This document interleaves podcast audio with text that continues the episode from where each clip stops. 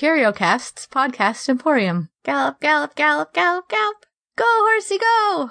Catch that ball! Bonk.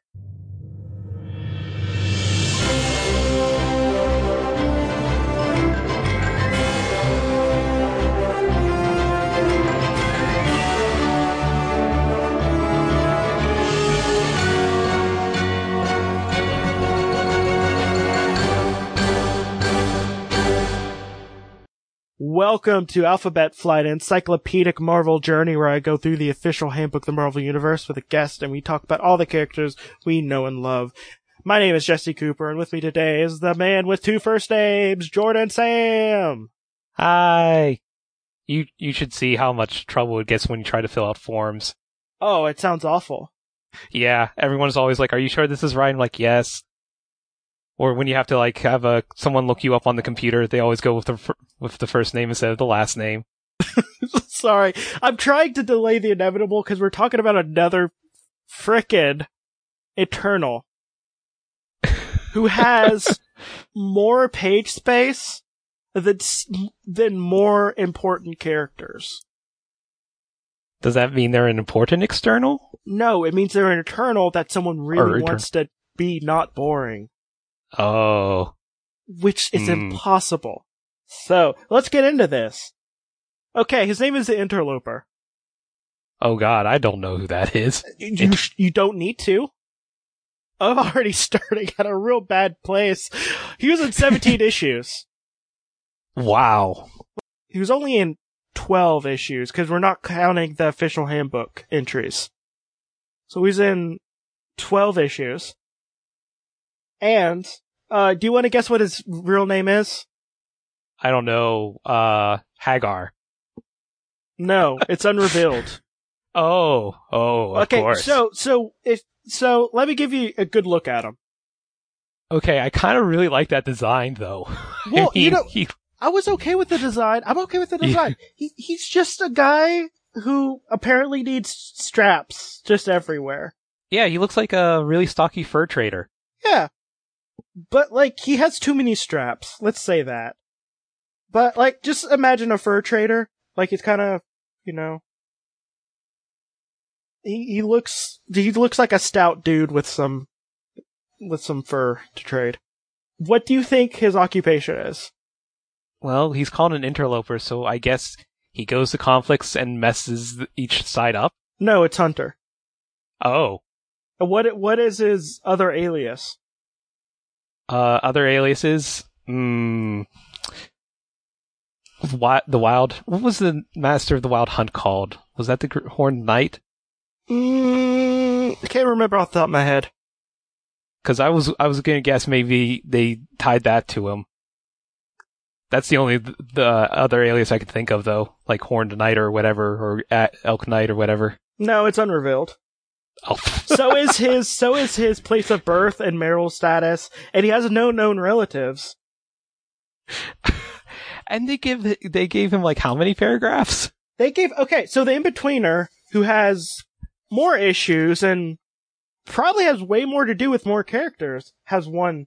He has one, two, three, four, five. Yes, five. Mm-hmm. And his picture takes up most of the page, so it makes it look like he has more. But like, so do you want to know the fascinating history? Uh, let me guess. Unknown. No, no, there's no, there's history. Oh. Too much of it. He's been in 11 issues, by the way. so, very little has been revealed about the past of this mysterious being who calls himself the Interloper. He's one of the Eternals of Earth.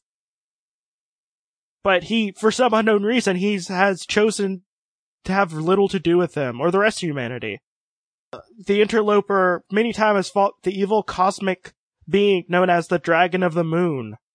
So wait, does that mean Moondragon knows knows him? You know, he fought the dragon off planet alongside his fellow Eternals, but some of these battles are also fought on Titan, which they fought along the side of the Eternals of Titan, which also sounds boring. Um, his final battle with the dragon took place in the sixth sixth century AD on Earth. So the dragon allied, allied himself with Mordred, the leader of the forces at war with King Arthur at Camelot. Huh. Another- yeah. Uh, no, boring characters just like, hey, you know this big myth that's super big? I'm gonna tie myself to this. M- Merlin and the Black Knight shows up and he fights them. Using he, he u- using his psychic powers, the band named Manslaughter discovered the interloper in the wilderness where the latter lived. So wait, manslaughter had psychic powers? I guess. You know, that sounds like a really bad idea to give the the man named Manslaughter psychic powers. It, it guess get this because he was so impressed. Uh, not manslaughter. The the interloper was impressed that he found him. He trained him in developing his psychic powers. I was gonna say, so like he he unwittingly used his psychic powers to find him, D- Like I guess. and he was like, "Wow, good job! I'm going to teach you how to do that uh, no- normally now." Yeah, better. And and also like first off, like how did he introduce himself? Because right now it wasn't like manslaughter parentheses C, you know, John Smith. It was manslaughter. He's either manslaughtered enough people that just became his like nickname. which, which I know what manslaughter means. It means you accidentally murdered someone like real bad.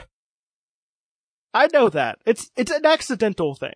Maybe maybe he used to work in a Manhattan slaughterhouse. But like, it wasn't, he doesn't have any name but manslaughter right now. Why do you help someone like that? Like, he Yeah. either- he's either so accident prone that he just murders people left and right on accident, or he's using, using the word manslaughter to cover up his actual, like, he's, he might actually be first degree murder, dude. And he's using manslaughter to hide. To be honest, it sounds like this running gag my friends have about uh the Trigun series, where one character is named Vash Stampede, and like his twin brother's named Million Knives. Guess who's the villain of the series? Million knives. Yeah. Like, why would you, why would you name a kid Knives? Like, that sounds like basically setting up them for villainy. Well, I mean, besides like Knives Chau, who kind of tries to completely murder Ramona in the Scott Pilgrim Hmm, thing. That's, Besides, that's a good point. yeah, she she uses don't okay, okay. So this is this is just my my blanket statement for anyone who is evil or wants to be do evil things or nefarious things. Never put anything that could be construed as bad in your name. I'm looking at you, Salvation Army. You're doing a great job there. Who's gonna say salvation is bad? you're you're doing a good job. You're a really awful corporation who is super homophobic and Hmm, actively fought against trans people. yeah. But It, not but good. people aren't going to say that. You're not like I we hate gays and trans people army. You did a good job there. So, um so Brotherhood of Evil Mutants bad. Evil League of Evil bad. Name yourself like name yourself like I love like the Puppy Saving Foundation. Like it'd be like the Puppy Saving Foundation is evil. Oh. Everyone's gonna automatically think you're against puppies. But see, what if people start doing the opposite thing though too? Like, uh, I was like reading someone like read a story and they were talking about a, like basically a Cthulhu-ish cult of like murder, death, kill, and someone was like, well, he's like, what do they do? And it's like, oh, they have bake sales. Yeah, well, like, well, okay, like, like Satanists, okay? Yeah. People, like, I mean, especially in America where we overvalue religion, um, like, Satanists sound bad, cause it's like, oh, Satan, hell, whatever. The whole thing is just like, yo, do what you want, and if it impedes on other people, don't do it. That's literally all of Satanism. Yeah, and it was like only like one person who who led led it that tried to add like tantric stuff to it, right? And that didn't even really stick. Sex, sex magic is okay. You know what? If the other person's just like, yeah, let's do this sex spell with you, That's fine. Yeah. That's not impeding on anyone else. But like, but like Satan Satanists get a bad job because it's like, oh, Satan, hell, blah, blah, blah, blah, blah. Yeah. See, this is why that if uh, if I ever have to be a villain, I think I would pick uh, as a villain name not Satan. Yeah, yeah, because everyone would think, hey, that guy's not Satan. He has to be good. Yeah. But speaking of not Satan, um, Interloper, um, he possesses the strength, superhuman strength. He can lift real big things with his big manly arms. He's also eight foot tall and weighs a thousand pounds, and he has powers. Because he's an Eternal, he just has powers. In general, like, do you want him to fly? Yeah, he can. Do you want him to shoot lasers out of his eyes? Cool. Can he levitate? Things, manipulate like molecules, he can do that because he's a, eternal. they are so boring. Jack Kirby, why did you do this? I remember on the Ikaris episode where you were talking about how even the Neil Gaiman comic series about them didn't couldn't save them, Yeah, no, and th- nothing could save them. They're so boring. Yeah. Like I I got that series. Like the only thing I remember that I was like, huh, that's pretty cool is when the the the speeds are the the Eternal speed like speed powers, but which by the way shows you how well I I remember it because I can't remember his actual name. Uh, was literally like speeding through things, physically experiencing red shift, the red shift effect. Yeah, and that it, it's boring somehow. like, how does this happen? I don't know. Oh, apparently he also has a cloak of fear. Too, like he can project fear powers because guess oh, what? I thought He- it was I thought it was just a cloak he threw over you and he, and it made you sc- fear him.